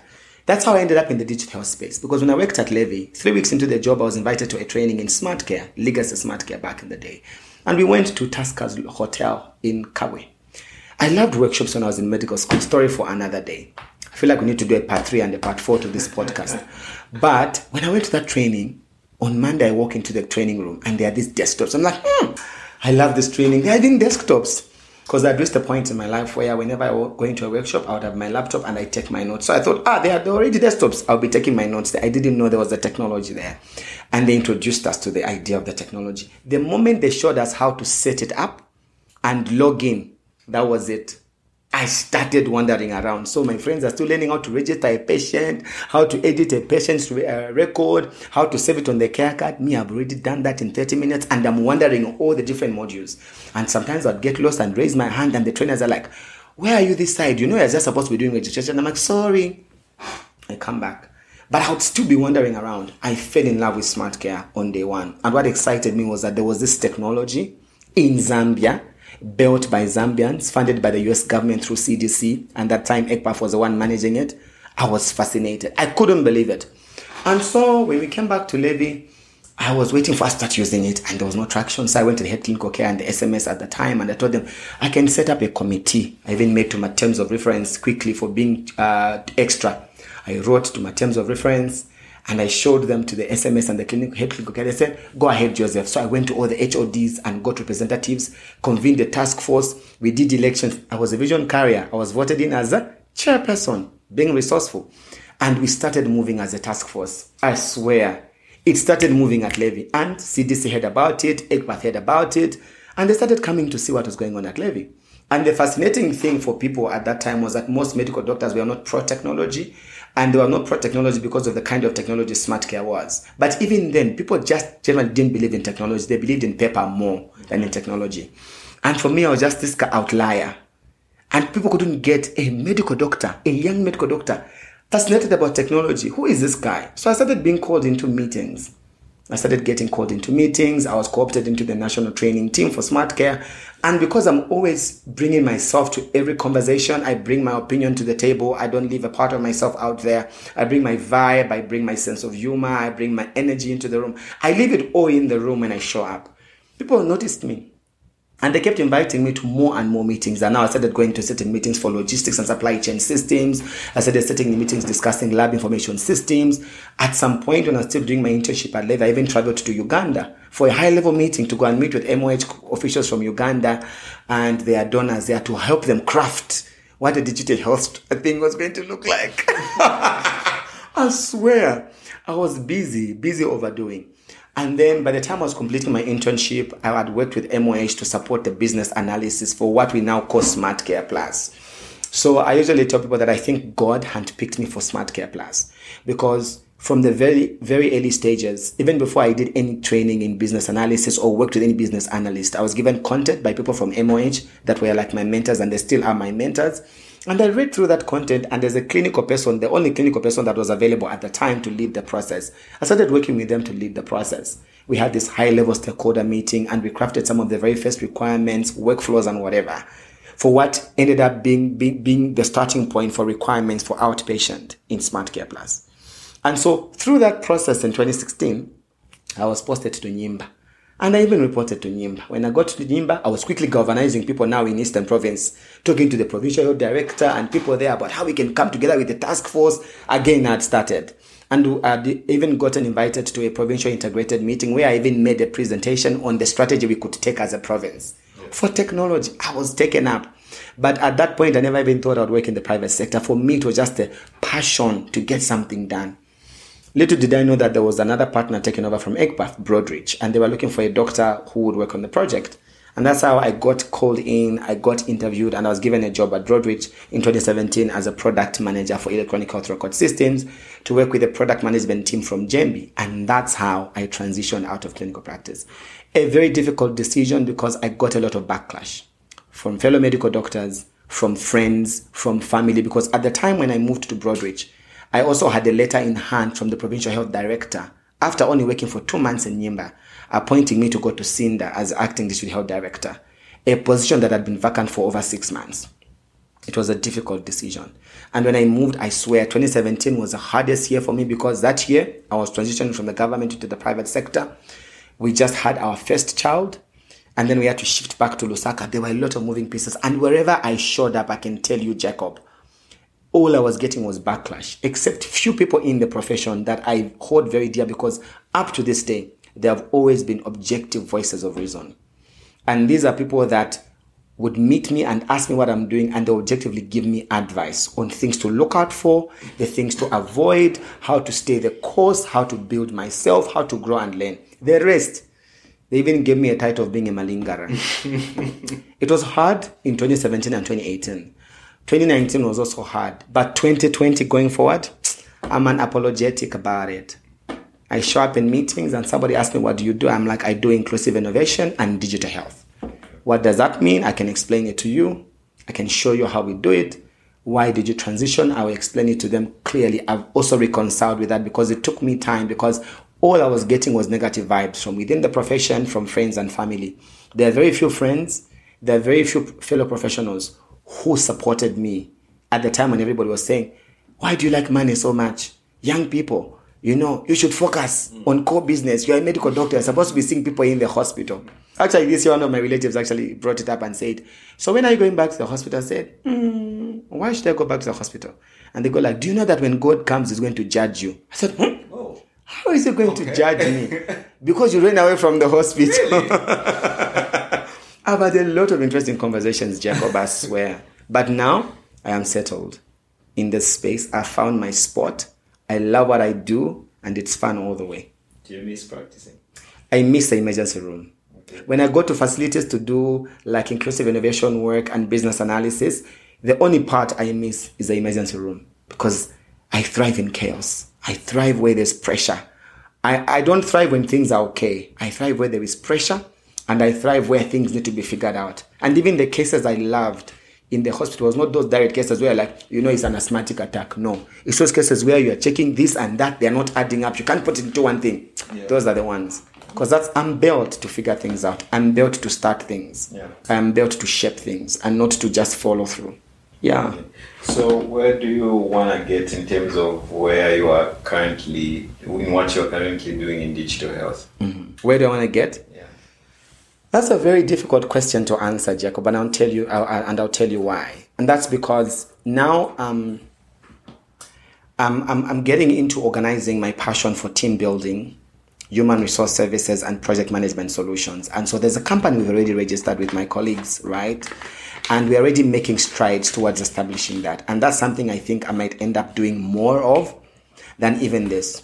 In the digital health space specifically, I'm working towards becoming more of a consultant than a full-time employee. I feel like consultancies are great. You know why I like consultancies? I feel like it takes away from this thing where you've got a secured job, 8 to 5 p.m., that you are sure that, okay, I have this job and I'm going to get paid at the end of the month.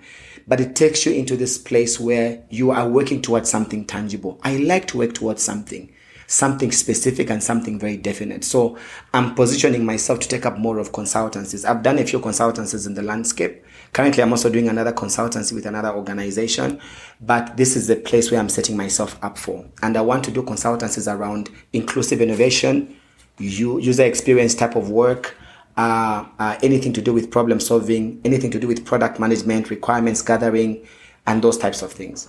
I also want to set myself up to be a resource, especially with artificial intelligence, to be that bridge that helps to keep the human element essential in the dawn of artificial intelligence. Is it? Yes. I haven't said this publicly, but I'll say it anyway. It's one of the areas I have no interest in. Not that I understand the stuff. Really. Uh-huh. I understand the stuff do. And the whole stuff, but I think I like what you say about it because you're trying to see the positive on it. Like, yes. I can't get myself to wrap your head around it to see how this doesn't end in a bad way. I know. And it's It's crazy. Yeah. But I don't want to take away from that conversation. But I love that because you're bringing the human-centeredness. I mean, the whole talk human. About AI is about... It's about machines. It's going to help humans and whatnot. Yes. But, and a big but. There's a conversation. There's a human side. I think we can have a follow-up discussion. There's a human side about it. But you mentioned daily doses, so let's get into daily doses. Today I saw logos and all that. I'm putting it out there. I know wherever this goes. I participated in advising which direction the logo should go. Of course, put it out there. I'm putting my flag there. So. Yes. Can I just say? And I don't know if I've said this before. It's a brilliant idea. It's a great concept. And being an entrepreneur myself, I feel like the moment you do something that resonates with who you are, it allows you to be yourself, and then extends to others. Mm-hmm, mm-hmm. You've got it, Ahmed. Such that I always say this: your bank account may not reflect. Mm-hmm, not match up, but man, you can't measure the intangible that it brings, and something. Your success. I'm like, yes. That's because when I'm doing this, I don't feel like I'm working. Exactly. I mean, it's just so that's really it's. Daily doses, and I'm thinking of you. I'm just thinking about it. I'm like, where's the next event? I'm gonna be there. You know what I mean? it personifies who you are, and so it's a great thing. Talk me through the idea. I mean, you mentioned it through this conversation at different points. Mm-hmm. The idea, the birth, and idealization of daily doses. So, daily doses started as a philosophy, which carried me through my weight loss journey. Mm-hmm. And it also carried me through COVID-19 because it was actually birthed after I recovered from COVID-19 in 2021. And so once it was birthed, I initially had a page called JK Ideas on Facebook. Mm-hmm. When we coined this Daily Doses with my colleague, who is actually a workmate here at PATH, who helped me come up with all these different names, Daily Doses resonated, and I could connect to it. It made sense. It was tangible. It was practical. There was nothing theoretical about it, nothing too classroom-based or academic about it. So I even changed my page to Daily Doses with JK, and that's I throw different doses there. And why Daily Doses really resonates is because first and foremost, the philosophy of the fact that number one, nothing changes until you change. Two, nothing changes until you change something that you do daily. So if you want to change something about your life and you can't begin to figure out that one thing you can start doing every day, starting today, then you're not ready to change. Then it won't happen. And that's what the whole Daily Doses with JK philosophy came from. And then when we started the idea of registering our company, I brought in shareholders. One of them is my wife. The other one is an HR specialist. And we started putting together different names of possible names for the company. We had like 11 names. And trust me, the first 10 names were not even Daily Doses. Daily Doses just came in as an addition from my wife. She goes like, I feel like let's also add Daily Doses Innovations to it.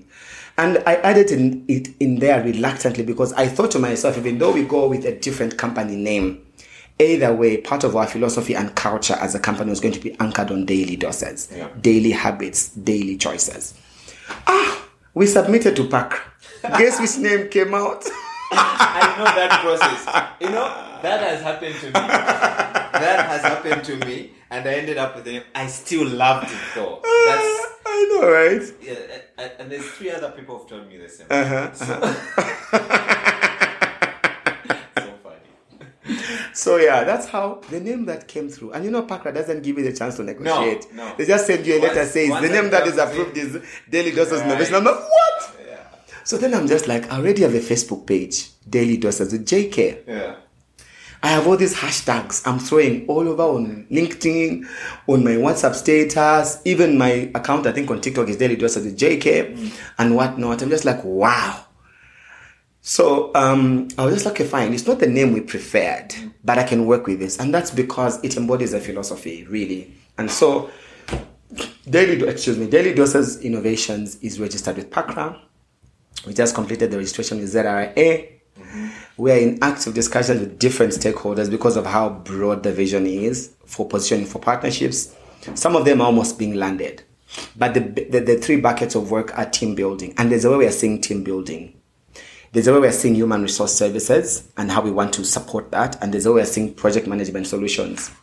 And in all these things, we want to embed the philosophy and culture of Daily Doses. We want to embed the philosophy and culture of things, practical things. So we don't want just the things where people are... So there's this notion that people don't do certain things that they're supposed to do because they do not know. I have also learned about it in the work that I do at PATH that it's not awareness that is the problem. No. Usually the problem is the how. And Daily Doses comes in with practical how processes. There's a lot of tools that we have at our disposal that help to translate some of these things into the practical how. And that's why we are currently in active discussions for partnerships, because we are thinking about something holistic and something that is robust and something that is accessible as well. I'm very excited about Daily Doses Innovations. I know that it has potential to grow into a lot of spaces, locally and internationally.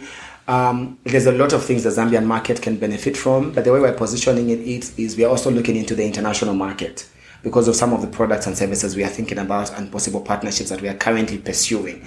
So it's really exciting. Amazing. The Daily Doses Innovations Limited. You should send me the links to this so we can put it out there and people can see. Not a problem. Facebook, LinkedIn, and other links as well. Yeah. But I did do some digging as well. Yes. And so I found there's Destiny Doses. Yes, #DestinyDoses. Destiny Doses. Obedience Doses. #ObedienceDoses. Christmas Doses. Which # Christmas Doses. I know. Tell me more about those segments. Yeah, so there's this whole thing where I'm just like, if I want to make something really sound interesting and catchy, I add a hashtag to it. Yeah. So #DestinyDoses is whenever I share content around spirituality, I call it #DestinyDoses because I believe in destiny. I believe in purpose. I believe we carry something unique, each one of us. And that's why I'm a big proponent of be comfortable in your own skin. Be comfortable in your own capacity, in your uniqueness, in your authenticity. Show up as yourself anywhere you go, I swear, on a bus, on a plane, in a meeting, whether you're meeting with a president, whether you're meeting with a colleague or a friend, just show up. Why? Because I believe in destiny, in purpose, and how unique each one of us is. I tell people that we can be classmates. I was in a class of over 60 students. We all graduated as medical doctors. We learned anatomy, physiology, But you know what? None of my classmates can learn to be the doctor that I am because there's only me. There's only me. So there's this thing people talk about, no, I'm limited edition, I don't do that. What we do here is I am the only edition. Then there's that thing of saying I'm cut from a different cloth. No. Me, when I was made, I am the only fabric. So you can't even say there's a leftover somewhere. I am the only fabric. And the reason I'm saying that is because I want to move away from this place of competition and comparison. True. So Destiny Doses is about reminding people about their uniqueness and the purpose and the authority they carry. When you walk in your uniqueness, you can walk into a meeting and there are people who are more technically sound compared to you. Yeah. But they can't compare to how you bring your technical expertise because you are operating in your place of destiny. Obedience Doses is a concept that speaks to the concept of obedience from a biblical perspective. When the Bible says, if you walk in obedience, Deuteronomy 28, people read Deuteronomy 28 and focus on the blessings that are promised, but they forget the precondition of obedience. The Bible says if you obey, then it lists countless blessings. So Obedience Doses is a reminder about how we need to obey the process, obey the principles, obey purpose and destiny. Christmas Doses is doses I dispense during Christmas time and share some love and warmth with people out there because I know Christmas means a lot to all of us and Christmas is the time that is regarded as family time, so I dish out Christmas Doses around Christmas and share just basic principles and reflections around Christmas that I feel should be about practice, about culture, about family, about people, not just about what am I getting. I'm like, what are you giving in Christmas? Really. So it's # so many things. Now there's even what I call # becoming doses. Becoming doses, yeah. Because I'm just like, success is not about pursuing anything. It's about becoming the type of person that is successful. You know, even promotion. I was talking to somebody yesterday. I said, promotion is not something you can pursue. You get promoted by becoming the type of person that is ready for the next role. It will be obvious that this guy we're not completely using him. Give him this as well, because he can do more, because you are becoming the kind of person that is ready for your next opportunity. Yeah, so those are the hashtags can go on. It can go on. Well, as I close, I want us to end with, obviously we can have some open conversation, but I found something else that caught my attention when I was digging, and it had to do with something else. It's another hashtag. Okay. It's called Healing Ideas. Hashtag Healing Ideas. Yes. So the hashtag Healing Ideas comes from a combination. So there was heal, which is health and love, which is the weight loss, weight management thing that we do with my wife. And there was JK Ideas that was initially supporting specifically team building and this type of corporate culture pieces. So the blend of it is the hashtag Healing Ideas, where there was a blend of the inclusive pieces in JK Ideas and the health and wellness bit in heal. So it becomes Healing Ideas. So in essence, this holistic thing where we are able to work with you and support you to be able to meet your needs as an individual from a health and wellness perspective that helps you to become somebody that is useful and productive in a corporate space. That's the hashtag Healing Ideas. Because at some point, all this started under one umbrella. So there's another company we registered in 2021 with my wife that is going to completely focus on health and wellness. So anything health and wellness, weight loss, weight management, healthy eating, exercise is all going to be under another company called Ubuntu Ideas Institute. That one has a local name. Yeah. And then we've put out the team building, and because it was now growing into these three buckets of team building, HR, and project management, so we pulled it out. To become a separate company altogether. Ah, great things out there, yeah? Yes. Awesome. Do you know, I got news for you. We're almost hitting 2 hours. Oh my God. You won't believe it. Oh my God. For oversharing and talking too much, I guess it's going to be part 1 and part 2. Yeah. I feel like I should have you on my podcast every week. Because we haven't even started. We haven't even gotten to a lot of stuff that we should talk about. But it's been great. Yeah. As usual, I enjoy listening to you and learning from you as well. And it's always a fun conversation, and you taking out as much as 2 hours to come and do this. Yeah. 6 months later, how at that. I know. 6 months later. It's great. But in terms of this is just way out of my line of questioning. But in terms of reading, what do you read? That's a very interesting one, and I'm laughing because generally I'm not a fan of reading. I'm an audiovisual learner, so YouTube is my favorite go-to place. So I do a lot of learning from YouTube. I call it YouTube University. I shared about it on my page last year, and a number of people found that video quite helpful to talk about YouTube and how you can learn from it. Some people just thought that YouTube is just for music or for other things. I was like, do you know that YouTube is a whole university? Sometimes I feel like I market YouTube too much, but there's a lot I learned from YouTube. But in terms of reading, in the last 2 years or so, I've been part of a book club, and I've read in quote unquote, but listened to a number of books. A number of books that stood out for me was Atomic Habits by James Clear. He breaks things down so well to something to the level of a habit and choice that I found transformative. Another book that I found helpful was 2 books on financial space: Smart Money Woman and The Richest Man in Babylon. Those 2 have very interesting principles about finances and financial management. I found them quite insightful and super, super helpful. The other one that also I recently stumbled upon was something called Tiny Habits by another gentleman. So Atomic Habits focuses more on identity-based change. So it focuses on things like when the why is clear and strong enough, the what, the who, the where, the what and what becomes easy. Yet Tiny Habits is what I call the other side of the coin, because it focuses more on things like when you can't change, it's not just about you. It's about your motivation, your ability, and prompt. So there's this whole graph, which I find really... So when I put Tiny Habits and Atomic Habits together, it's a complete story for me, because there's identity and there's ability, motivation, and prompts here that can complement each other to drive change. And what I like about these 2 books is because when they talk about change, they don't talk about drastic things. Most of us fail to change because we're expecting drastic change. Yeah. But anything that has to change and stay has to be gradual change. Yeah. And I like the way Tiny Habits say things like, you know, children learn how to walk when they're really tiny, like a small human being walking.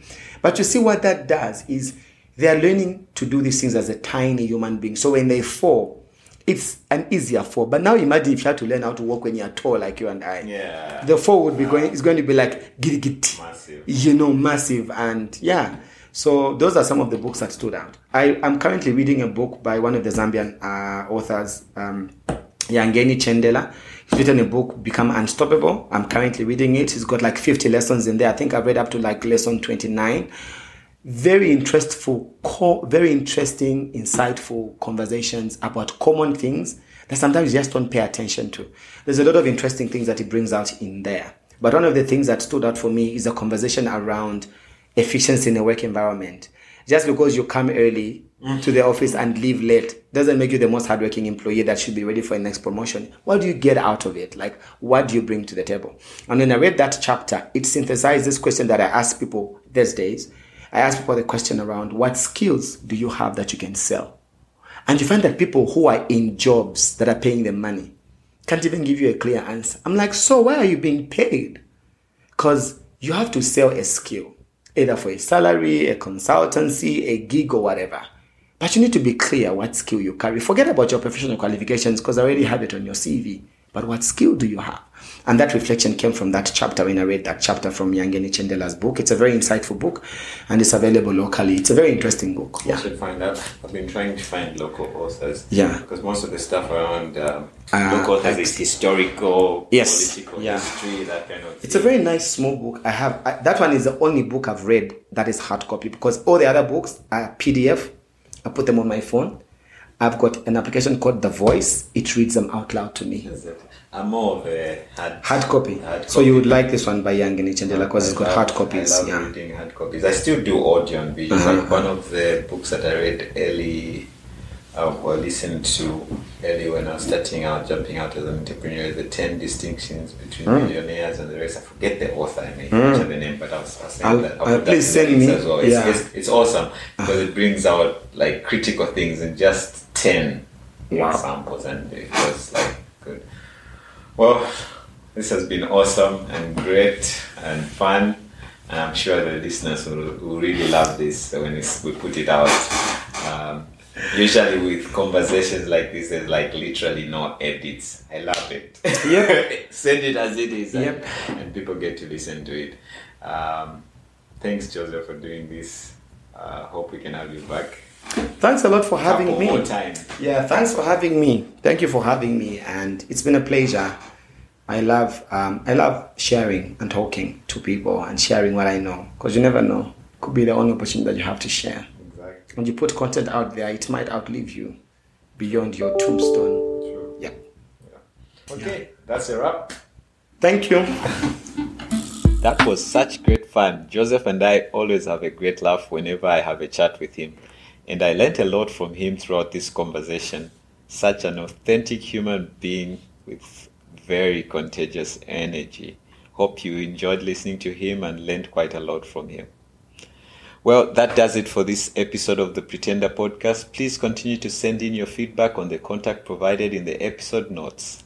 Please remember to rate and review my show. And if you don't want to miss an episode, bookmark it on Apple Podcasts or iTunes, or follow my show wherever you get your podcast from, and you get notifications every time I post an episode. Thanks for listening. I'm out.